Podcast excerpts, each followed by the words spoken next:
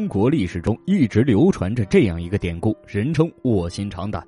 话说春秋时期，诸侯割据，战乱频仍。当时的越国位于今天的浙江绍兴，因为不敌强大的邻国吴国，被吴王夫差率兵攻下。国破家亡之际，越王勾践委身为奴，表面上称臣孝敬，背地里却秣马厉兵，等待复国的机会。为了时刻警醒自己，他命人将一只苦胆悬挂于寝室之内。每日睡在柴草之中，受尽了肌肤之苦。早晚起床前，将苦胆放于口中，那苦涩的滋味深深刺激着他的复国之志。公元前四八二年，在历时三年的准备后，勾践终于羽翼丰满。某次趁着吴王夫差出巡的机会，他率领全部精锐奇袭吴国。面对越王的偷袭，吴国措手不及，城池相继沦丧。一年后，吴国都城被破，曾经的一代霸主夫差无颜面对家国，拔剑自刎。一时间，勾践的大名响彻寰宇，成为新的主宰，取代吴国，继任霸主地位。勾践这个曾经的亡国之君，也被史学家誉为春秋时期的最后一任霸主。时光荏苒，岁月如梭，两千多年过去了。如今的浙江绍兴早已不见当年的战场遗迹，取而代之的是温柔的水乡和祥和的人家。关于那段峥嵘岁月的记载，也因为太过久远，早已消失在斑驳的历史中。勾践的父亲是谁？吴国又是如何建立的？一个个谜团如江南午后的烟雨，困扰着历史学家和考古工作者们。直到四十多年前，一项惊人的考古发现，才重新将古越国的身影带到人们的面前。一九六五年，在一座位于湖北望山的楚墓中，考古人员们发掘出了一柄宝剑。这把剑一经出土，便轰动了全世界。虽然深埋在地下两千多年，但却丝毫没有腐蚀的迹象，通体光润如新，寒气逼人。该剑全长五十五点六厘米，浑身刻满了菱形的暗黑色花纹，剑柄上镶嵌有琉璃和绿松石。更为难得的是，剑身上还篆刻着两行鸟篆铭文。整把宝剑奢华大气，自问世之初就带着不可名状的贵气。通过对铭文的分析，专家们断定这把宝剑正是传说中的越王勾践的自作用剑。两千多年前，正是凭借着这把宝剑，越王勾践一呼百应，率领越人拿下了不可一世的吴国。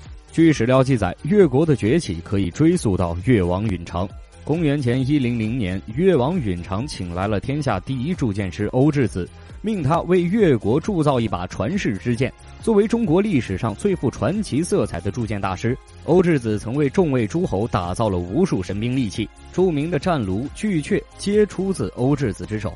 作为春秋时期的越国，一直精铁铸藏闻名于世，在越国的深山中富含着无数百炼精铁，他们都是很难得的铸剑良才。为了彰显越国的诚意，允常命人送上上好的原材料，只为求得一把震惊天下的宝剑。除此之外，他还命人广布消息，招贤纳士，打算与中原诸侯分庭抗礼，共享尊荣。历史记载，越王允常文武双全，长相不凡，尤其擅长使用长戈。这是一支出土于春秋战国时期的古戈，据说是越王允常所用，其上面有十二个铭文。越王差于以其极金铸其己。这些精美的兵器为何会流落到楚人的墓中？曾经的越国又有着怎样不为人知的辉煌？据《越绝书》记载，越王勾践的父亲曾将王陵修建于木刻山上，因为时间太久，陵墓的具体位置早已遗失。时间来到一九七三年，绍兴县林场在平整土地时，偶然间发现了人工堆砌的夯土层。得知此事，工人们紧急联系了有关部门。夯土层是古代陵墓的标志。通过对发现场地的排查，考古专家断定这里极有可能隐藏着一个地下王陵，但因为技术的落后，陵墓的挖掘工作一直迟迟无法展开。一九九五年，时机终于成熟了，在绍兴市的组建下，文物保护工作开始。但此时，专家们突然发现，早在不久前，不法分子们就已经对这个潜在的亡灵进行了盗掘，在陵墓的附近发现了十多处盗洞。眼见于此，考古人员忧心如焚。为了便于整理这次考古行动，编号为印山 M 一。印山位于绍兴市西南大约十三公里处，因为远眺似一块印石而得名。印山海拔约为四十一点七米，王陵就处于山顶。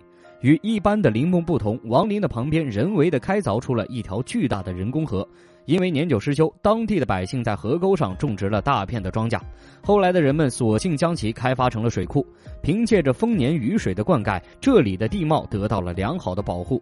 根据鸟瞰图，专家们发现，印山的越王墓与陕西省的秦公大墓有着异曲同工之处，在陵墓的周围都修建有规模宏大的皇壕，这是当时的墓葬规制，只有诸侯级别的人物才配享用。由此，专家们更加确定了昂山深处埋藏的正是传说中的越国王陵。历经了四个半月的努力，整个王陵的封土层被清理一空，至此，整座墓葬映入眼帘。古墓的规格之大，简直令人叹为观止。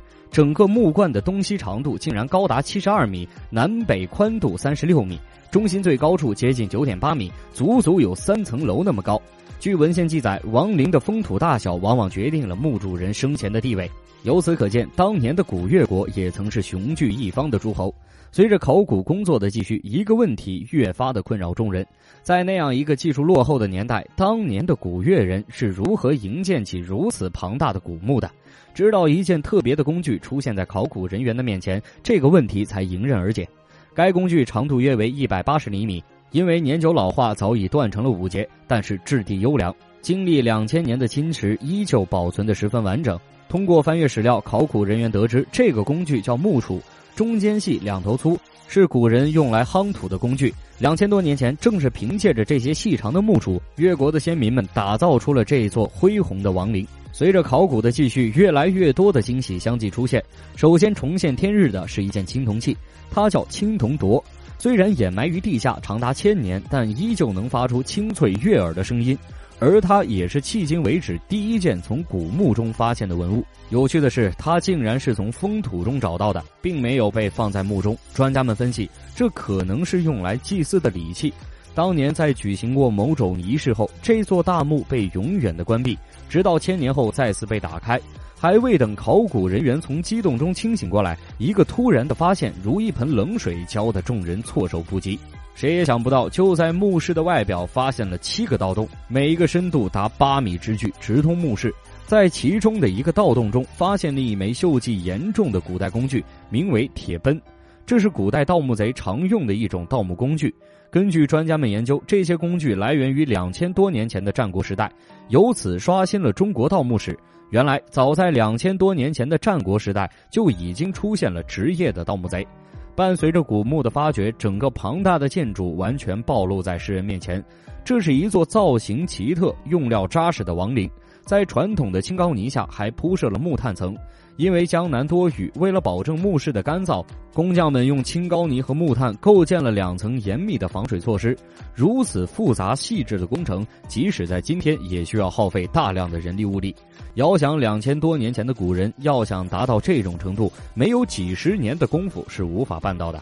随着考古的继续，专家们还在木炭层下发现了一些奇怪的瓦片状物体。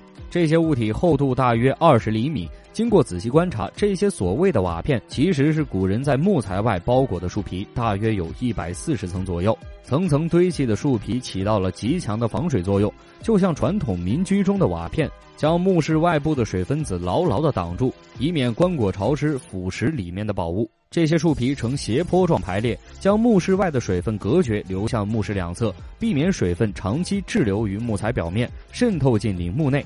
如此有想象力的隔水方法，即使在今天也是令人瞠目结舌的。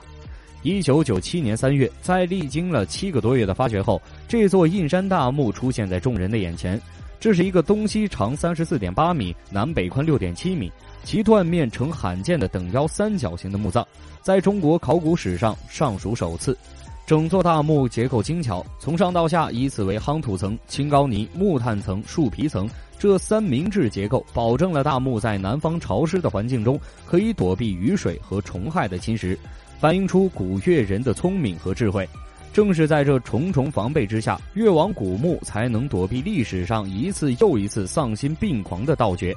在这座传奇的地宫里，究竟埋藏着哪些价值连城的宝贝？又是什么颠覆了考古界的认知？揭秘印山越王古墓，下期带您走进千年前的传奇岁月。